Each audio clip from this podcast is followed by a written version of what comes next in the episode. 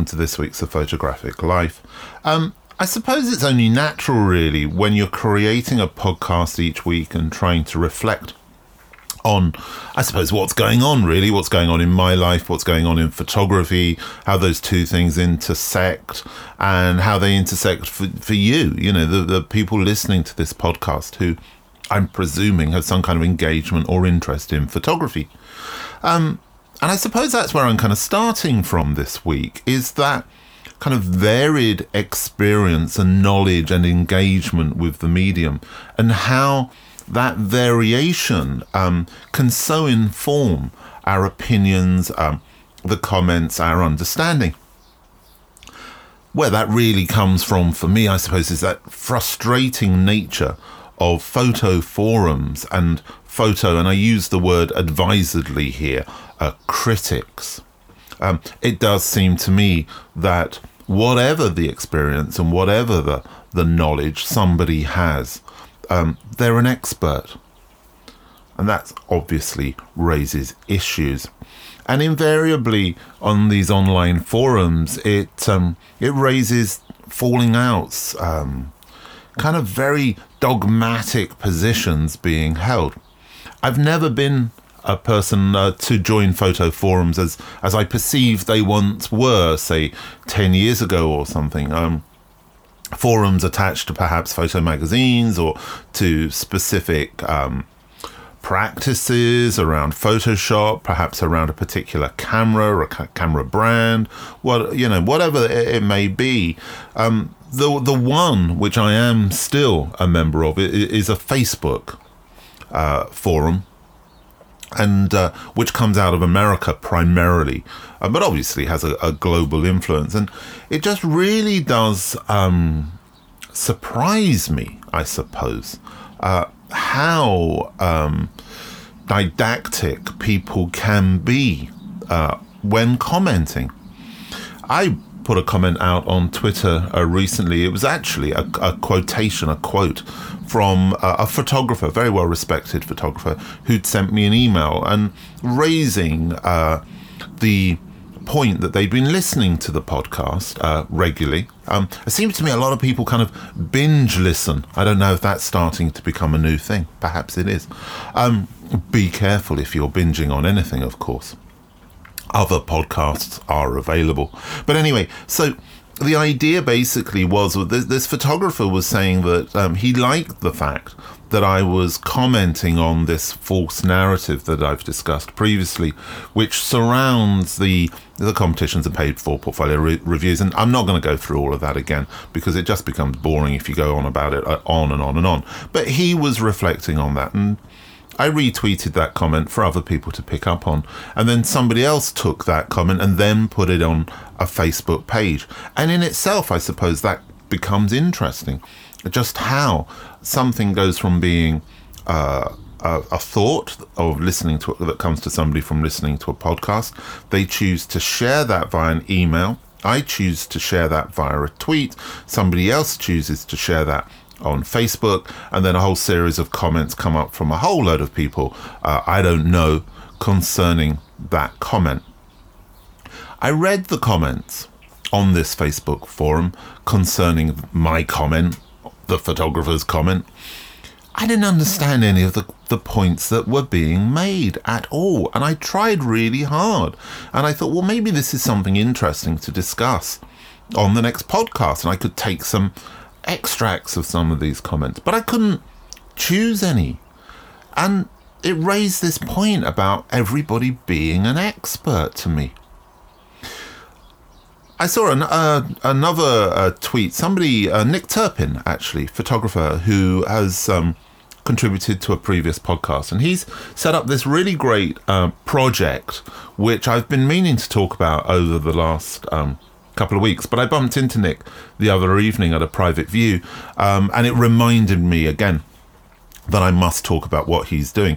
Nick Turpin, street photographer primarily, um, founder of In Public, and he's got this new project um, which is on YouTube. And I'm sure if you um, just search for Nick Turpin on uh, YouTube, you'll find these point of view POV um, short films, and he's trying to bring those kind of educations and those uh, workshops that he's done for many years and give them away for free as, as these little films. And what's great about the point of view stuff is he's actually shooting through the camera. So you're seeing exactly what he's seeing as he's making his judgments to create the pictures. Uh, I used it actually as a, a learning tool recently for a student to explain not street photography, but just the identification of seeing. And um, she still found it quite complicated to understand, but it was great to just be able to use it. Anyway, um, somebody decided to do a review. I think it's only been going for four or five weeks, not not much longer than that. Somebody decided to write a review of Nick's um, project, but the review consisted of a whole load of suggestions that the person writing the review was saying, "Well, I'd have done it like this. I'd have done it like that. Why doesn't he have uh, out of focus pictures behind him when he's sitting there?" And you think you're not actually providing useful feedback, or as it often should be referred to, I think, feed forward, so you can actually respond to those points that are being raised. What the person was doing was saying, Well, I would have done it like this. Um, and actually, what I'm telling you is uh, I'm using ideas that other people have seen, that I've seen, that I think you should use. Um, whereas, of course, Nick's just trying to do something different. My take on that to the critic in this in this uh, in this instance would be, do you know what? Go and do your own. No one's stopping you the critics crit, the doers do. And I think that's a, a key point to bear in mind. And similarly, when everybody's getting very head up and expressing these opinions, the first thing I always do is I think, well, who are they? And what have they done? Let's just put that comment into some context before it starts taking us down a really concerning road because those points that critic could destroy somebody's confidence, can make them feel anxious, can give them the wrong information. And then we've got to be very careful before adding to or commenting on anything before we start doing it and think, well, if I say this, am I really in a position to say this? And is what I'm saying going to be helpful to the person that I'm saying it to? Or is it just going to be destructive? I don't know if it's just the time of year, my time of mind, or whatever it may be, but certainly over the last few months, actually, I found myself very much drawn to a reflective, I suppose, I suppose, kind of quiet uh, photography. Uh, Alice Tomlinson, who featured on a previous podcast, um, is certainly fitting into that kind of way of seeing. And so I think does Katharine MacDaid, who is this week's contributor to What Does Photography Mean to Me? Uh, Katharine was born in Belfast in Northern Ireland and grew up in the Sultanate of Oman, uh, in North America, in Northern Ireland, and also in London. After graduating with an MA in photography from the Royal College of Art, she moved back to Oman for several years uh, to make the work which became her body of work titled Of Calling Shapes and Beckoning Shadows, a photographic confrontation with her childhood ghosts. Since returning to the UK, she has continued with her long term project, considering questions around her exiled Irish identity, while spending time working on a book project set in Alaska titled The Firewood, uh, sorry, The Fireweed Turns, about hidden shame and the psychological power of unfamiliar landscapes. It was actually that work which first uh, sparked my interest in Katharine. Her body of work, uh, Over the Rainbow, was selected as part of the 2015 Voices Off Awards in Arles and as part of the photography festival 80 Days of Summer in Ghent. Uh, the Fireweed Turns book was launched at the Photographers Gallery uh, earlier this year, actually, in um, February. Uh, Katharine's work is very well worth checking out.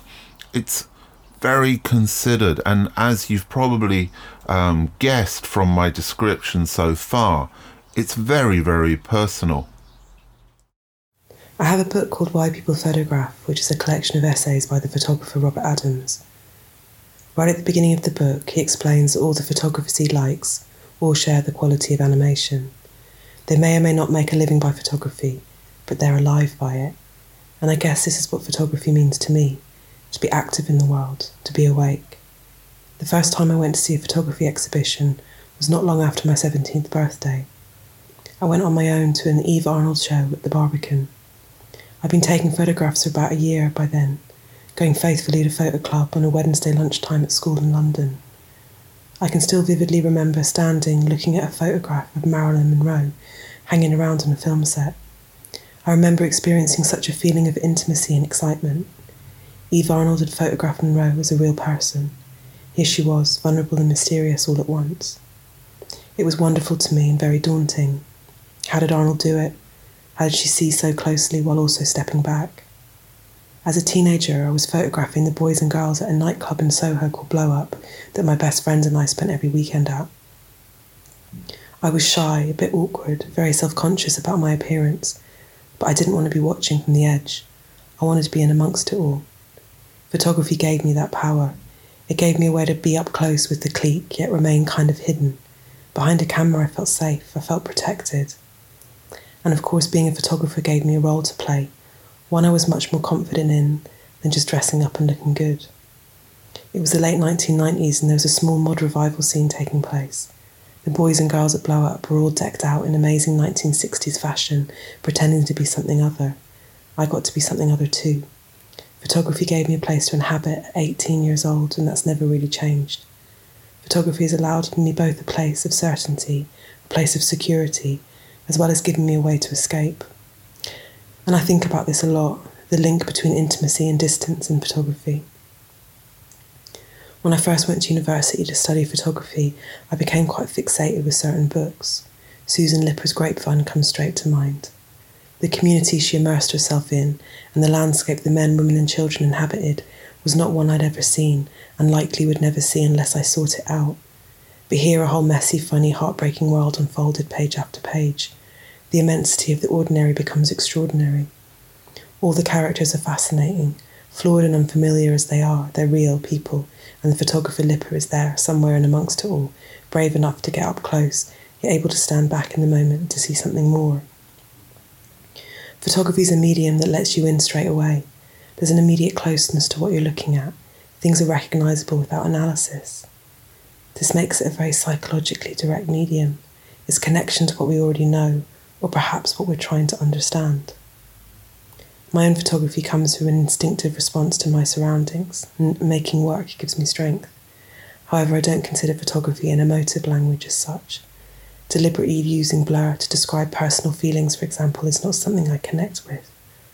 Photography works best as an indexical medium. The camera's clear eyed vision is mechanical and it's cold. For me, photography is a form of control. It's a way to give structure to complicated feelings. The automatic process of making photographs creates a distance, which in turn allows a freedom to directly face things. There occurs an immediate frankness otherwise inaccessible, and things take on a clarity of their own. I've just self published my first book, The Fireweed Turns, and it took me a really long time to do that. I made the photographs in Alaska one summer several years ago.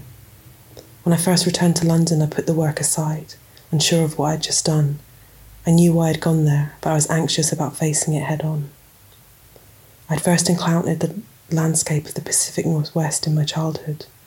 My father worked on an island in the Aleutian chain, while we were at a local Catholic school in Seattle. He would come home full of great stories all about the tough men he worked with and the magical landscape of light and dark. I was a kid and utterly seduced by it. At the same time, I was watching cop shows on the TV and fascinated with the news reports about the Green River Killer and the execution of Ted Bundy. I'd grown up prior to Seattle in the Sultanate of Oman in a remote desert landscape, watching the same three VHS tapes over and over. American culture was wild in comparison. It was scary and exciting. After a couple of years, I was sent to school in Belfast, in Northern Ireland, where my family's from, and eventually moved to London as a teenager. When I returned to Alaska as an adult, the images I were taking were in some ways already in my head. The Alaska I'd been told about as a child was there if you knew how to look for it. I was searching for the place that existed in my imagination, a place that was steeped in fear and longing. And I had a reason to be wandering around, a stranger on my own. I had a camera, I was a photographer. So, what photography means to me is maybe best summed up by the photographer Paul Graham, who says, Understanding the nature of the creative act is when you dance with life itself, when you form the meaningless world into photographs. I think it's safe to say that Katharine definitely has a voice for radio. I'd love to hear her reciting some Edgar Allan Poe. Um, I've listened to that contribution on a number of occasions now, and I never get bored with listening to it. And every time I listen to it, it takes me into a different place, a different kind of thought process develops. And um, I hope it, um, it had the same effect uh, on you. Uh, we're not usually the kind of people, well, we're not the kind of people here at a photographic life uh, who give tips, but I heard one this week which I thought was brilliant, so I'm going to share it with you. It came to me from a photographer and it concerns chasing invoices and payment.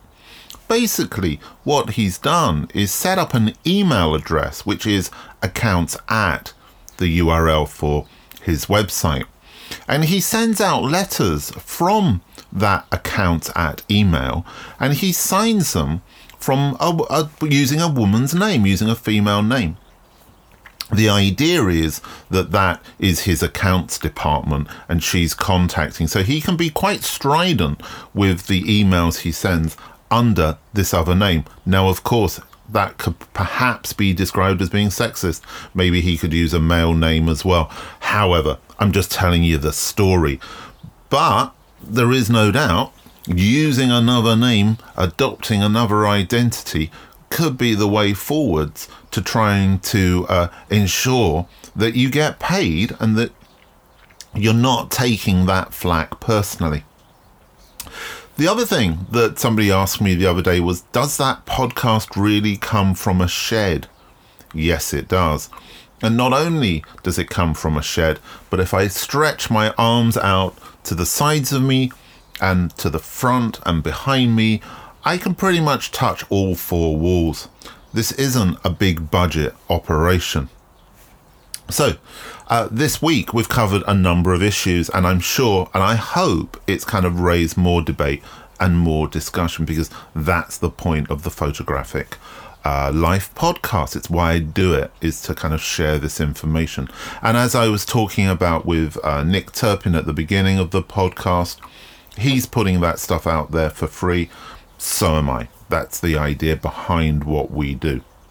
I did see a comment um, by somebody the other day saying that, um, particularly on Twitter at UN of Photo, that we um, are right, but sometimes we're pessimistic. Uh, we're right, but sometimes we're a little extreme. I kind of responded to that by saying, I don't think we're pessimistic. I'd like to think we're optimistically realistic, which is kind of my description of a, a sort of pessimistic reality, I suppose. Always like to try and see the upside, the positive in everything.